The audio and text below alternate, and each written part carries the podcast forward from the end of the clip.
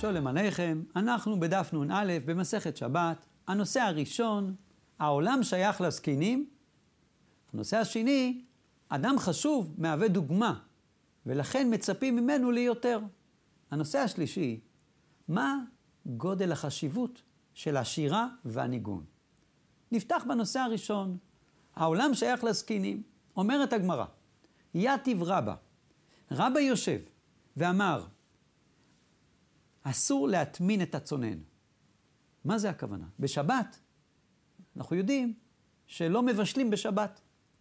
מה קורה אדם? במקום לבשל, הוא לוקח את החמין, והוא שם את זה בתוך השמיכה, והוא מוסיף הרבה נוצות, כדי שזה יתחמם חזק יותר. יש הלכה שבשבת גם זה אסור. אף על פי שהשמיכה זה לא אש, אבל יש חשש שהוא כל הזמן יבוא ויסתכל לראות האם זה מספיק חם, וכשזה לא יהיה מספיק חם, הוא ייקח את זה על הגז ויחמם את זה יותר. אז כל מה שעושים לפני שבת זה בסדר, אבל בתוך שבת יש בעיה. בא כבוד הרב ושאל שאלה, האם מים להטמין בשמיכה כדי שהוא יהיה עדיין צונן, או כדי להפשיר את הצינון? אז הגמרא אומרת שבשבת יש דיון אם מותר להטמין את הצונן. מה מספר רש"י? האם מותר להטמין את הצונן מפני השמש, שלא יתחמם? זאת אומרת, יש פה שמש, וזה השמש על המים. בתוך כד המים שהשמש מתחילה לחמם אותו, והוא לא רוצה שהמים יהיו חמים, אז מה הוא עושה? הוא מטמין את הבקבוק מים בתוך שמיכה, כדי שהיא תישאר אותו דבר כמו קודם. האם בשבת מותר או לא? ובסוף הדיון יש משפט. אמר לו, תשמע, לי יש דעה א', לך יש דעה ב', אבל אני מקבל את הדעה שלך. מה המשפט שהוא אמר? כבר אורה זקן. אם הזקן אמר ככה, אני מקבל את הדעה שלו. אמר רב פאפא, בואו ראה כמה מחבבים זה את זה. בואו תראה כמה כבוד הדדי יש לתנאים אחד מול השני. שאילו רבי יוסי קיים, אבי כפוף ויושב לפני רבי. רבי יוסי, הוא היה יושב כפוף לפני רבי.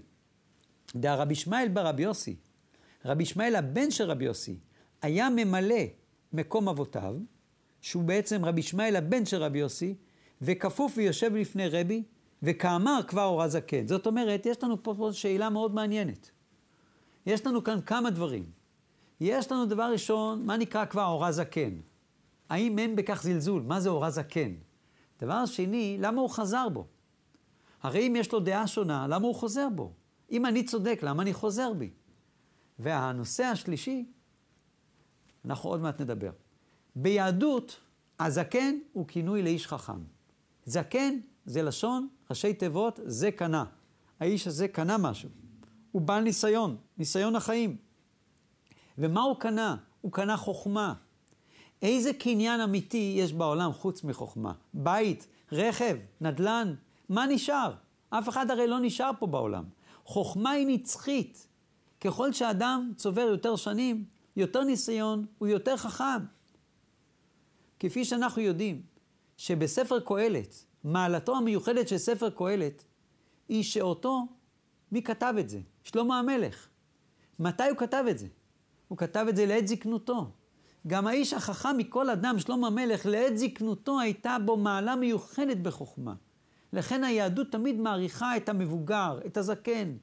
מפני שיבה תקום והדרת פני זקן. כשנכנסים לבית של אדם מבוגר, ורואים את הכבוד שהצאצאים נותנים לאבא, לסבא, כבוד, כבר אורה זקן. המשמעות, שגם אם לי יש דעה, אבל הזקן אמר משהו, אז יש פה כוח. זה ניסיון החיים, זה ניסיון מה הוא, מה הוא צבר בחוכמה, בתורה. הרי פה מדובר ברבי יהודה הנשיא, עורך המשנה. האם אינו יכול להחליט לבד? בוודאי שיכול להחליט לבד. הוא גם היה עשיר גדול, וכוח התורה הייתה בו הכל. הוא לא רצה להחליט לבד. הרצון היחיד שלו היה לקבל את ההחלטה הנכונה, מתוך עתירה מוחלטת להגיע לאמת, לאמת, להגיע לאמת בלא כל אינטרסים אישיים. רק לדעת מה באמת צריך לעשות, ואילו האנשים שאת תורתם אנחנו לומדים. נשים לב מי שאל את השאלה אם מותר להטמין את החמין, אם מותר להטמין את הצונן? מי שאל את השאלה? רבי יהודה הנשיא. רבי יהודה הנשיא היה נשיא שכל העולם ידעו, הוא הנשיא, רבי יהודה הנשיא. את מי הוא שואל? רבי יהודה הנשיא שואל שאלה.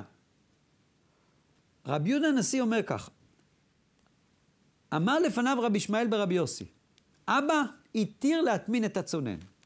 רבי יהודה הנשיא אומר פסיקה. רבי יהודה הנשיא אומר, אסור להטמין את הצונן. בשבת אסור להטמין את הצונן. יושב התלמיד, רבי ישמעאל ורבי יוסי, כפוף ושומע את השיעור.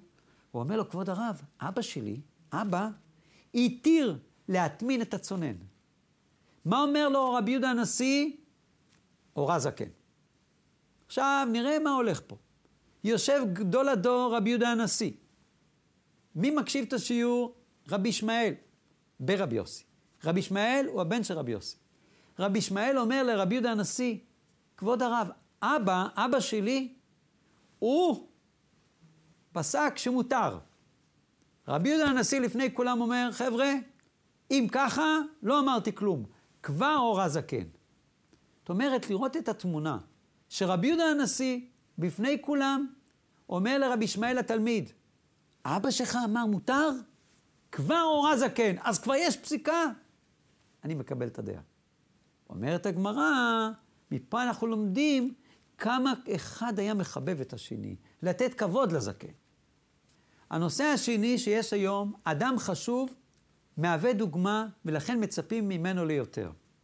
הגמרא אומרת שיש דברים שאמנם הם מותרים, אבל אדם חשוב צריך להימנע מלעשות אותם, כדי שלא יבואו ללמוד ממנו. וכך אומרת הגמרא ציטוט, אדם חשוב שונה. למה?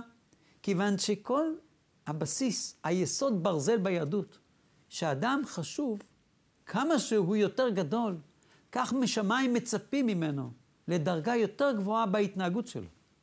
חכמינו הם רחוקים מאוד מהרעיון שפוטר אנשים בעלי קומה משמירת דיני המוסריות. להפך, כל העם שלנו מחובר זה לזה, ומי שמסתכלים עליו יותר נושא באחריות כפולה ומכופלת להיות דוגמה על אחרים. הגמרא במסכת מועד קטן מספרת על אחד מגדולי המוראים, קראו לו רבי ינאי, שבמקרה מסוים היה מותר לו לעשות בכל המועד מלאכות שונות בפרדס. מלאכות שבדרך כלל אסור לעשות, אבל הוא היה, קיבל אישור מהפסיקה שהוא מותר לו. היא עברה השנה, בשנה הבאה ראה רבי ינאי שבכל המועד חקלאים עובדים בפרדס. הם לא ידעו שהוא, כשהוא עשה את זה, היה לו מקרה מיוחד, שהפסיקה התירה לו. מה עשה רבי ינאי? הוא פרסם שהוא מפקיר את כל הפירות של הפרדס שלו. באקט, באקט, באקט שהוא יראה. הוא אמר, עליי לקחת אחריות על מה שאחרים לומדים ממני. הוא רצה לכפר בכך על המכשול שהוא גרם. גם אם מותר לו לעשות את זה, אבל כיוון שהוא אדם חשוב, יש לו תפקיד גבוה. כל אחד מאיתנו, עבור המשפחה שלנו, אנחנו תמיד אנשים חשובים. ולכל שנתנהג טוב יותר, באדיבות, בסבלנות, באצילות, כך נזכה להטמיע את הערכים בקרב המשפחה, ונזכה לחיות עם האנשים נעימים. הנושא השלישי היום, חשיבותה הרבה של השירה והניגון. הנגינה תופסת מקום נכבד ביהדות. בבית המקדש, מתי שהביאו קורבן, בכל עת שהביאו קורבן, שנקרא קורבן ציבור, היו עומדים אנשים צדיקים מכל שדרות העם, והתפללו ליד הקורבן, בית הקרבת הקורבן, שיסלח השם לכל העוונות של כל העם היהודי, וישלח להם שפע ממרומים. בעומדם, בעודם עומדים, אפופים בהרהוריהם, מכונסים במחשבותיהם, גדושי חרטה ותשובה, מילאו את החלל צלילי נגינה קסומים ומופלאים, שניגנו בני שבט לוי, המשוררים בית הקרבת הקורבן. מה הפשרה של שירה זו, בית הקרבת הקורבנות? יש פסוק בתנ"ך, ויהי כנגן המנגן. אמר הצדיק רב שמשון רפאל הירש מהדורות הקודמים, מה זה קורבן? אדם מביא לבית המקדש קורבן, זה הכוונה, אני מבטל את דעתי המוחלטת, בהתבטלות מוחלטת לרצון בורא עולם. כי בזמן הקרבת הקורבן, היה זה שעשה את החטא, היה מדבר, אומר בורא עולם, עשית איתי חסד, נתת לי הכל, איך זה שאני טעיתי? הוא היה בעצם מתוודה, ועל ידי זה הוא מנקה את כל הכתמים שיש, והזוהמה של החומריות שתפסה אותו. אין זו כניעה, סבילה של השלמה עם המציאות, אלא זה ביטול אלא והתחברות למחשבה שבורא עולם, מה הוא רצה ממני. ואדם היה אומר, אני מקבל על עצמי בשמחה להיות מחובר למי שהקים אותי היום בבוקר. כשאני אומר מודה אני, להגיד את זה עם כל הלב, ולדעת להעריך שאין מובן מאליו. וכשאדם אומר את זה, והוא מבטא את זה במילים, בזמן הקרבת הקורבן, את המחשבות והרגשות, שהקורבן, הכוונה לשון להקריב ולוותר, תפקידו של השירה היה לבטא את השמחה ואת העושר הכרוכים בהבאת הקורבן המתאר את הלב והנפש. ידוע שרב נחמן מברסלוב אמר, גדול כוחה של הנגינה לחבר. אנשים השרים יחד מתחברים ונהיים חברים. שהנגינה היא האמצעי היחיד לחבר בין שני דברים הפוכים לגמרי. לכן בכל חתונה יש תזמורת, כי החתן והכלה שונים זה מזה. ועומדים להקים יחד בית, ורק באמצעות הנגינה אפשר לחבר ביניהם. כבר לפני 600 שנה אמר המהר"ל, שהוא היה קדמון מארץ אשכנז, שלא לערוך חתונה ללא כלי תזמורת. היה זו באותה תקופה שבה הוא התגורר, לא יכלו לערוך חתונה עם תזמורת עקב אבל של פטירת בת המלך, וכולם היו באבלות באותה שנה. המעריל אמר לתלמידים, מי שרוצה לעשות חתונה, הוא לא יכול פה לעשות חתונה עם כלי תזמורת, כיוון שזה נגד החוק, בשנה של האבלות של המלך. אז הוא אמר, תצאו למקום אחר.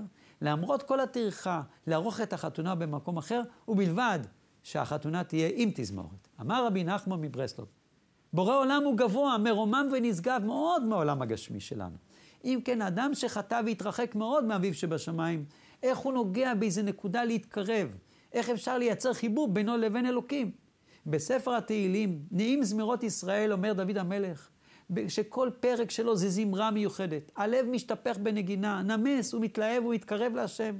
לכן בכל בוקר, לפני קריאת שמע בבוקר, תקנו חכמינו לומר את פסוקי דה זמרה, כי באמצעותם שאדם אומר פסוקי התהילים בתוך התפילה, הוא מגיע לדביקות, הוא מגיע לתפילת קריאת שמע, שמע ישראל, לתפילת העמידה. ולכן, הקטע שאנחנו עכשיו נלמד, שהיא בעצם משורה במשנה, מדבר על שירה. המשנה פותחת פרק חדש שנקרא במה בהמה יוצא. מה הכוונה במה בהמה יוצא? הרי ידוע שבשבת, כמו שאסור לבשל, גם יש איסור הוצאה. מרשות היחיד, מבית פרטי לרשות הרבים, ויש הרבה קריטריונים. מה נקרא רשות הרבים? רק מדובר ברחוב שהוא מאוד רחב, 600 אלף איש ביום עוברים שם, זה נקרא רשות הרבים. עכשיו יש הלכה מעניינת נוספת, שאדם אסור לו לתת לבהמה שלו, או לבהמה, שתעשה משהו עבורו. זאת אומרת, אדם רוצה עכשיו לטלטל, והוא רוצה להעביר את השקית ניילון שיש שם אוכל מהבית הפרטי שלו, הוא מוציא את הבהמה מהרפת, ובעצם היא הולכת עכשיו לרשות הרבים. אז זה נקרא מלאכת תוצאה, לא רק שהוא לא יכול לעשות את זה, גם בהמתו שלו, גם לא יכולה לעשות את זה בשבת. זה גם נקרא איסור שבת. אבל למשל, המרכבה שיושב על הבימה, כן? או למשל עם קלייזמרים, יש כלי שיר. היו בעלי חיים שהם היו על הצוואר עם קלייזמרים, כלי שיר. האם בשבת מותר לבימה הזו ללכת ממקום למקום? אומרת המשנה, במה בימה יוצא ובמה אינה יוצא? אומרת המשנה, כל בעלי השיר יוצאים בשיר. אם יש איזשהו פעמון לבהמה, בעלי החיים האלה זה כמו איזה אבזם מהסוגים השונים שהזכירה המשנה, זה לא נחשב למסע, לחפץ חיצוני שהיא מטלטלת, אלא הוא חלק. למה הוא חלק? כיוון שהוא בעצם מולבש, והוא בעצם משרת את המטרה של הבהמה. אז כאן אנחנו בשורה הזו שאנחנו רואים, כל בעלי השיר יוצאים בשיר.